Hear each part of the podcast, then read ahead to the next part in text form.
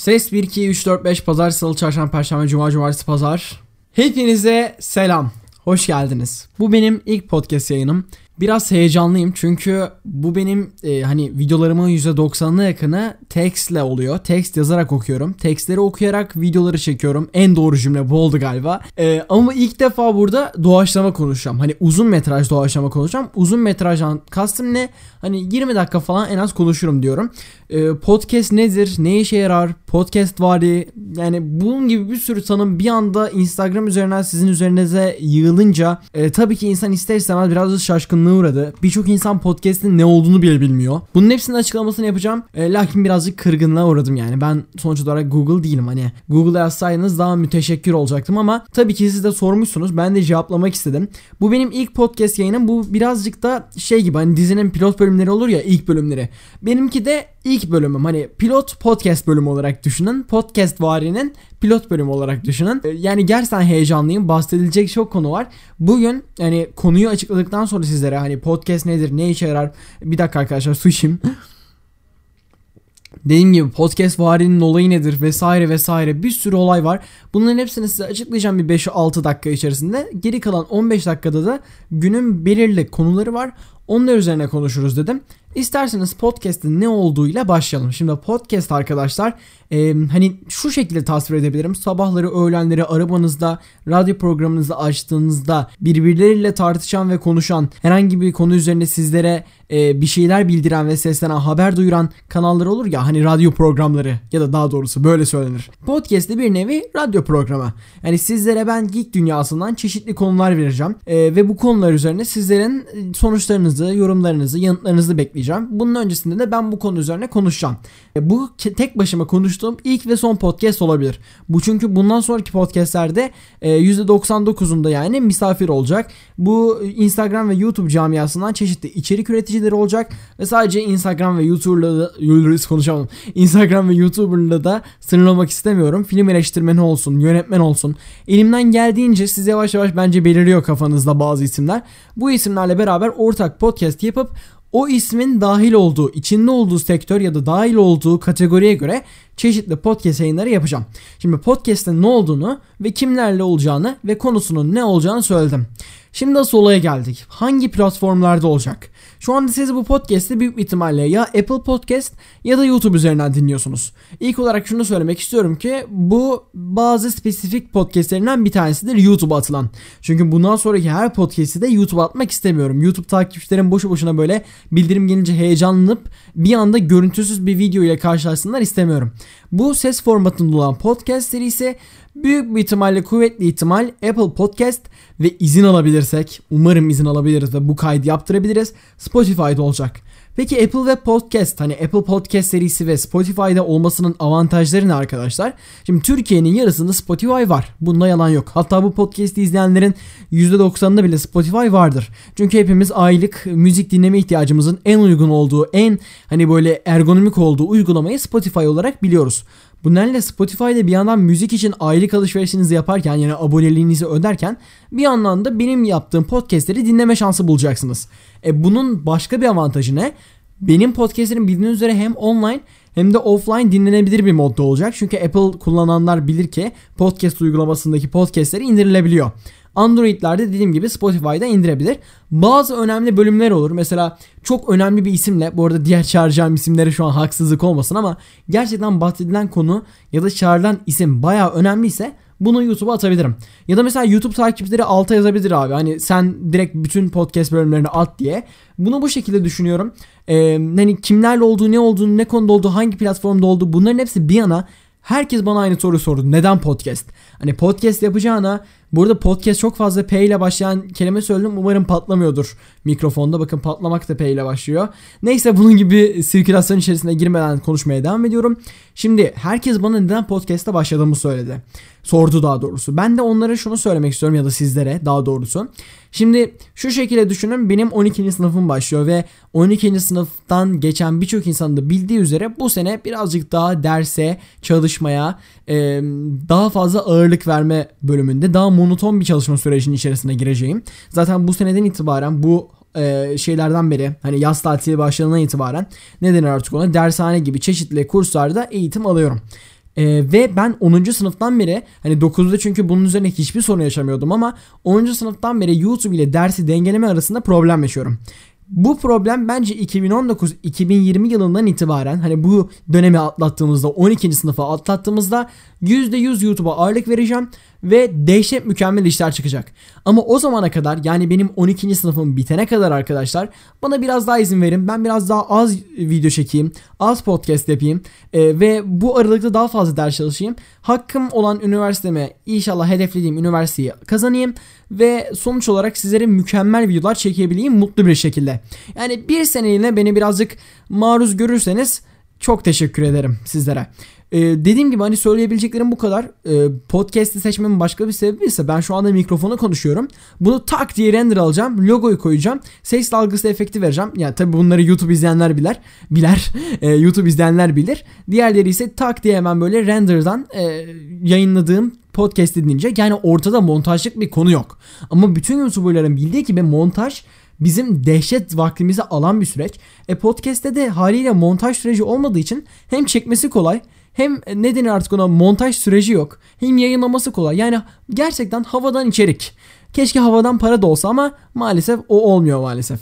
Evet ilk olarak e, söyleyebileceklerim bu kadar da ilk olarak bahsedeceğim konuya geçelim. Bu konuyu gerçekten çok değindim arkadaşlar. Hani Infinity War öncesinde değil de Infinity War vizyona girdiğinden beri bu arada Endgame'i karıştırmıyorum. Gerçekten Infinity War girdiğinden beri vizyona ve vizyondan kalktığından beri bana sorup duruyorsunuz. Ve ben bunu en az bir 50 kez falan açıkladım ama mesela bunu A canlı yayında açıkladıysam oradaki bir kişi gelmemiş B canlı yayında bana soruyor ya da C canlı yayınında falan.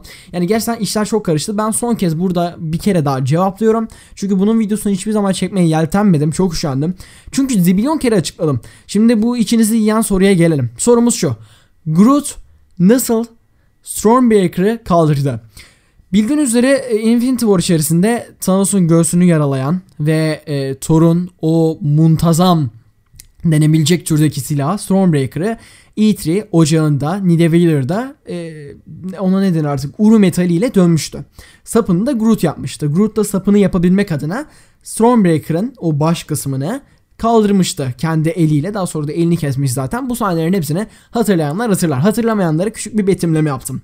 Şimdi bu olaydan sonra bana çok mesaj geldi. Stormbreaker'ı Groot nasıl kaldırabiliyor?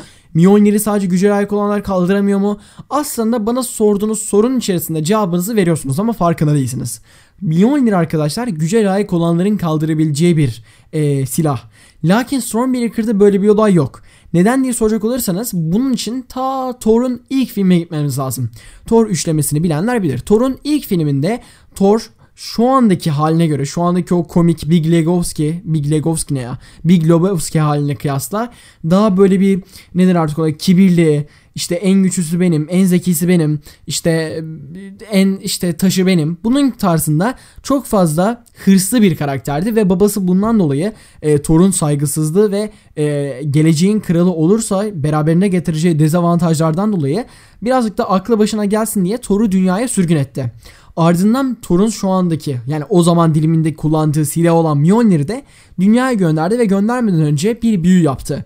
Bu büyü ya da daha doğrusu lanet, lanet olarak geçiyor ama lanet e, Türk kültüründe biraz daha yanlış anlaşıldığı için büyü demek isterim. E, yaptığı büyü şunun üzerine eğer bu çekici kaldıracak kişi varsa o kişi güce layık olmalı. Ve o kişi de eğer o çekici kaldırabiliyorsa Thor'un şu anki güçlerine sahip olacaktır. Zaten bu nedenle herkes Endgame'de şaşırmıştı. Hani Kaptan Amerika'nın çekicini kaldırmasından daha çok hani bir anda Thanos'un üzerine o yıldırımları nasıl gönderebiliyor diye herkes şaşırmıştı.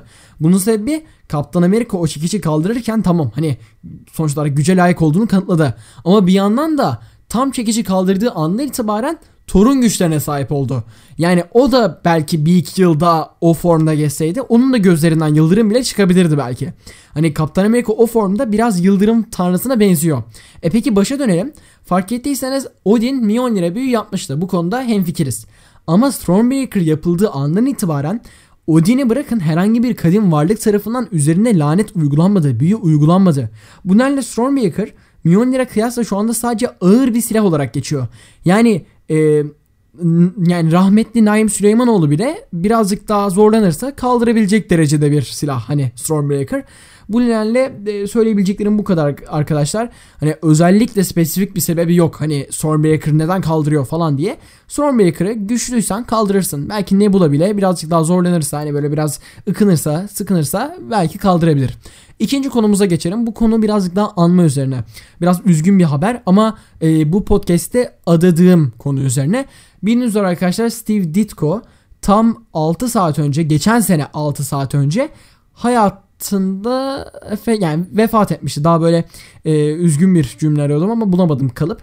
E, bu da işte e, doğaçlama yapmanın dezavantajlarından bir tanesi olsa gerek. Steve Ditko geçen yıl e, aramızdan ayrıldı. E, kendisi 29 Haziran günü sağlık kontrolü için evine gidildiğinde kapıyı açmaması üzerine New York Polis Departmanı tarafından evinde ölü olarak bulundu. Bu gerçekten çok ciddi ve üzücü bir durum. Kimdir bu Steve Ditko diyenler için de şöyle bir cevap vereyim. Zaten çizgi roman okuyanlar ister istemez biliyordur ama okumayanlar için ben şöyle bir cevap vereyim arkadaşlar. Steve Ditko denilen adam, Steve Ditko abimiz Stanley kadar önemli bir insan. Peki siz neden bunu bilmiyorsunuz? Çünkü Stanley daha fazla Marvel'ın içinde, Marvel Cinematic Universe'ün içindeydi. İşte içinde olduğu çeşitli cameo'lar olsun, bunlar olsun sürekli Stanley'i göz önündeydi. Ancak Steve Ditko hiçbir zaman göz önünde bulunmak istemedi ve yaptığı işlerden olmak istedi. Bu arada bir dakika arkadaşlar bir su içeceğim. Evet. Steve Ditko'nun en büyük olayı şuydu arkadaşlar. Steve Ditko mesela Stan Lee'nin Spider-Man üzerinde ne kadar emeği varsa Steve Ditko'nun da o kadar vardır abi. Yani bu çok tartışılmaz bir olay. Mesela atıyorum başka bir karakter düşünelim. Mesela ha, Doctor Strange mesela. Doctor Strange Benedict Cumberbatch'in oynadığı şu anda hayat verdiği karakter Doctor Stephen Strange'in baya baya yaratıcısı Steve Ditko'dur. Ve Steve Ditko'nun Stanley'den ben, bana kalırsa daha çalkantılı bir hayatı var. Yani adam Marvel'ı bir ilk Marvel'ın ilk kurulduğu zamanlarda Marvel bildiğiniz üzere e, Marvel şirket olarak kurulmadı. Hani ilk başta Timely Comics'ti ismi. Daha sonrasında çizgi roman çıkarmaya tamamıyla yönelmeye başladığından itibaren adı Marvel Comics'e döndü ve Stan Lee Spider-Man üzerinden dehşet para yapmaya başladı. Daha sonrasında çizgi romanlara ağırlık verdiler ve özellikle bu ikili Stan Lee ve Steve Ditko e, çizgi romanların sadece çocuklara ait hani çocuklar için olmadığını da kanıtlayan bir ikili. Bunlarla ben çok beğenirim bu ikisine ve bu ikisinin yapımlarını en fazla okurum. E, dediğim gibi Steve Ditko bana kalırsa Stanley'den daha çalkantılı bir hayata sahip. Bu adamlar e, özellikle Steve Ditko ilk Marvel evreni, Marvel daha doğrusu çizgi roman şirketi kurulduğunda Timely Comics'ten geçiş hani telif hakları falan satıldığında arada bir tartışmazlık çıkmış. Hani bunun sebebi tam bilinmiyor. Ve Steve Ditko gitmiş başka bir şey yazılmış. Oradan da bir bakalım kime geçmiş. Hangi şirket? Bir düşünün 5 saniye vereyim. Evet. DC Comics'e geçmiş. O aralıkta böyle küçük bir 6-7 ay boyunca Steve Ditko DC Comics'te çalışmış ve şu anda dizisi sezon finali verdi ama izleyenler bilir. E, Titans dizisinde yer alan Hulk ve Dove karakterleri var ya arkadaşlar erkek kadın ikili Fight Crime'de yer alan. Bu karakterlerin ilk fikri Steve Ditko'dan çıkmış. Yani gerçekten bu bölümü ona adamamızı e, gerektirecek başka sebepler arasına da giriyor bu. Hani adam gerçekten efsane ve hani araştırmayan bilemez bu adamı. Bence kendisine özel kılan noktalardan bir tanesi de bu. Bir bardak su içiyorum. Yeni bir bardak su değil. Bir yudum su içiyorum. Geçelim yeni konumuza. Yeni konumuz ve bölümü kapatacağımız konumuz daha doğrusu Endgame'in tekrardan yayınlanması. Şimdi bunu bilenler vardır, bilmeyenler vardır. Bu konu üzerine birazcık değinmek istiyorum, durmak istiyorum daha doğrusu. Endgame arkadaşlar bildiğiniz üzere vizyondan kalktı. Hatta şu anda yine maksimuma giderseniz ya da internet sitesine bakarsanız siz de bu işe rastlarsınız. Endgame bu arada şunun da şöyle bir olay da var. Tekrardan yayınlanması üzerine bir haber çıktı ve bu her ne kadar Türkiye'de görülmeyecek olsa da Avrupa'da ve büyük bir ihtimalle Amerika çevresinde, İngiltere'de yani neredeyse bütün dünyada Türkiye hariç çeşitli ülkeler haricinde spesifik ve e, bazı spesifik ülkeler haricinde neredeyse dünyanın tamamında ay işte anladınız abi birçok ülkede Endgame tekrardan vizyona girecek. Bunun sebebi nedir? Şimdi Endgame tek parça halinde çekilmedi. Bildiğiniz üzere o kadar fazla parça var ki çıkarılan her bir filmde. Ama Endgame'de o kadar fazla parça çıkarılmış ki Direktörlerin içi rahat etmemiş ve bir tane extended cut yapmaya karar vermişler. Ama bence asıl olayı ekonomi abi. Sonuç olarak Endgame her ne kadar çok yüksek rakamlarda satışa çıksa da hani bilet rakamları, gişe rakamları çok yükseğe çıksa da Endgame'in asıl hedefi ta çıkmadan öncesinde dünya rekoru kırmaktı. Avatar filmini hatırlar mısınız? Hani mavi, mavi yaratıkların olduğu bir filmdi. Yıllar yıllar önce 6-7 yıl önce çıktı. Ama karıştırmayın bakın Avatar dediğim gibi hava büken Avatar yani Eng'le karıştırmayın. Bu mavi yaratıkların olduğu Avatar. Avatar bakın e, şu an net bir tarih vermiyorum. 2010 ile 2013 yılları arasında çıkmıştı. Yanlış hatırlamıyorsam ve o yıldan 2019 yılına kadar hatta ben bu tarihi çekiyorum 30 Haziran 2019'a kadar şu anda dünyada en fazla gişe yapan film rekorunu kırmakta. Ve Endgame Avatar'a o kadar fazla yaklaştı ki hani ister istemez geçecek mi geçecek mi geçecek mi diye bekliyoruz. Hani arada çok az bir fark kaldı. Hani 25 milyon mu ne kaldı? Şimdi diyeceksiniz çüş ama arkadaşlar bunun gibi şirketler için 25 milyon dolar hani böyle hiçbir şey 25 kuruş gibi bir şey. Bu nedenle Avatar'ı geçme muhabbeti gerçekten çok büyüdü. Sosyal medyada, Instagram'da belki görmüşsünüzdür Photoshop'larını vesaire. Bu nedenle bu kadar fazla büyütüldüğü için bu olay, konuşamadım. Bu nedenle bu kadar fazla bu olay büyütüldüğü için ve özellikle bir dakika su içeceğim bir dakika. Dediğim gibi bu olay bir hayli büyütüldüğü için arkadaşlar e, Avatar'da e, zamanında pre-release yani tekrardan vizyona girme işini yapmıştı. Endgame'de şimdi tekrardan vizyona girecek ve çeşitli yeniliklerle vizyona girecek. Merak etmeyin yani izlediğiniz filmin aynısı vizyona girmeyecek. Çıkarılmış birçok sahne filme eklenecek. Yine after credits'ler olacak. Hatta sizlere olacakları ve bu filmin hani yeniden vizyona giriyor ya onun üzerine bazı isteklerimi söyleyeyim sizlere. Bakalım sizler nasıl isteklerde bulunacaksınız. Bu arada sizlerin de yeni çıkacak Endgame filminden hani tekrardan vizyona girecek pre-release olacak Endgame filminden beklentileriniz neler? Şu anda Apple Podcast ve Spotify'dan dinliyorsanız hemen YouTube kanalımdaki versiyonuna gelin ve yorumlara basın arkadaşlar. Yorumlara düşmeyi unutmayın. E, zaten şu anda bu podcast'i YouTube'dan izleyenler varsa da sizler de aşağı kaydırarak yorumlarda bulunabilirsiniz. Çünkü gerçekten sizleri merak ediyorum. Sizlerin fikirlerinizi. Benim şimdi en büyük isteğim şu. Ya da ilk olarak olacaklardan başlayayım. Net olarak açıklanmış iki tane after credits var. Yani gerçekten şu anda tek bildiğimiz e, konuda bu bunun hakkında. İki hafta kredisi olacak. Bir tanesi halkın yangından birilerini kurtarması ile ilgili olacak. Ee, öyle normal abartılmamış bir apartmanda yangın çıkıyor ve halk yani daha doğrusu artık Bruce Banner'ın da bilincine sahip olduğu için Profesör Hulk bir anda e, binaya girip o işte bina yangında mahsur kalmış insanları kurtarıyor ve çıktığında itfaiyeciler dahil birçok halk tarafından alkışlanıyor. Bu aslında halkın Marvel sinematik evreninin başında e, dünya tarafından korkulan bir karakterken hatta Age of Ultron'da da buna bir hayli değindiler. Hatta Hulkbuster ile olan savaşında bütün Sokovia neredeyse ağlıyordu. E, ve halkın getirdiği yıkımdan dolayı herkes halktan çok korkuyordu.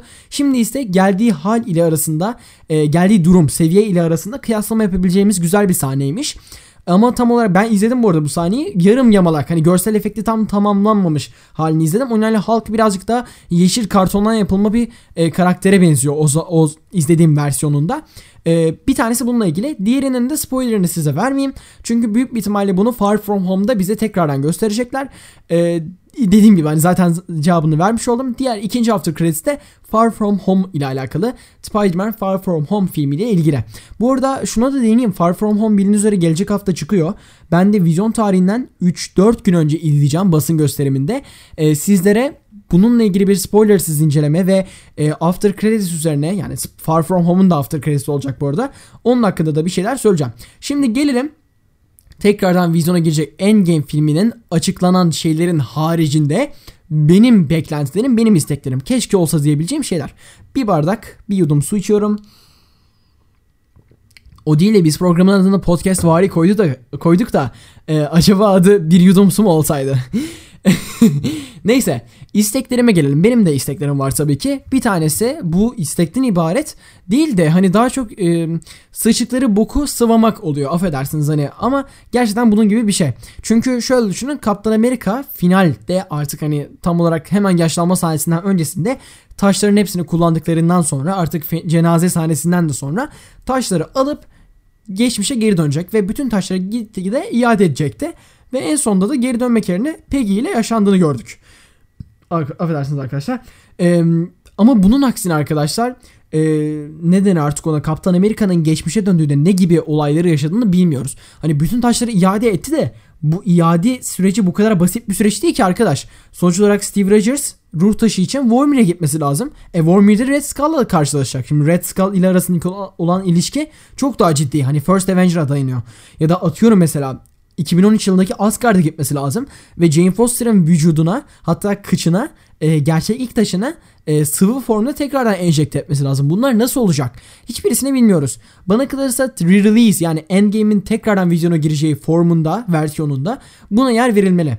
İkincisi ise Thanos'un geçmişi olmalı. Çünkü bunu neye dayanarak söylüyorum? Bunu direktörler ve storyboard bildiğiniz üzere hani senaryo yazıldıktan sonra çekimlerden önce hani hangi karakter ne konumda durur nasıl olur diye storyboard yapılır ya. Storyboard'u çizen abiler Thanos'un geçmişi yani çocukluğuna dayanan birkaç karenin storyboard'unu çekmişler. Yani buradan da şunu anlıyoruz ki Thanos'un geçmişinin içinde olduğu bazı sahneler Endgame'de silinmiş, kırpılmış. Yani bunlar geri getirilebilir ve getirilirse çok güzel olur.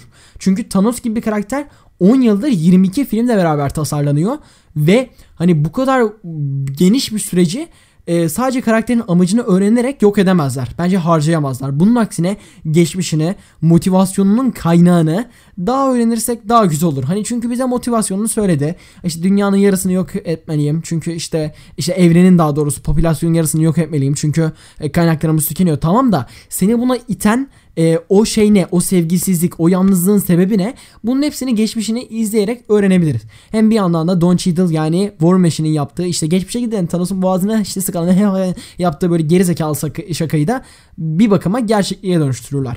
Son isteğim ise şu arkadaşlar. Loki üzerine bir tane daha hani Loki'nin yaşadığı üzerine bir tane daha gönderme yapabilirlerdi. Bunu neye dayanarak söylüyorum? Şöyle düşünün. Şimdi Loki bildiğimiz üzere hani e, 2012 New York Savaşı'na döndüklerinde bir anda olayları sıçrıp batırdılar ve Loki Tesseract alıp kaçtı da şimdi kaçmasından önce e, Loki'nin zaten o ana kadar öleceğini biliyorduk. Ama Loki Tesseract alıp kaçtığı andan itibaren farklı bir alternatif zaman çizgisi oluşturdu.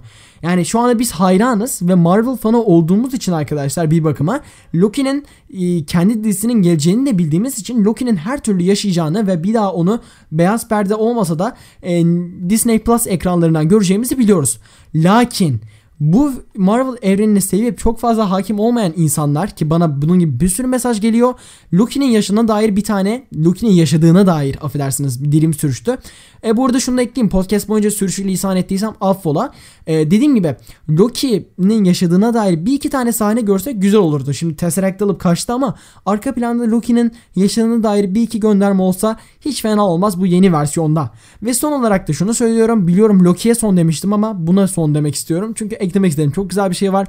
Hani yıllardır, yüzyıllardır yapılan bir olay bu. Ee, bildiğiniz üzere sinema sürecinde jenerik aktığında bazı filmlerde görülür bu. Jenerikte kamera arkası gelir.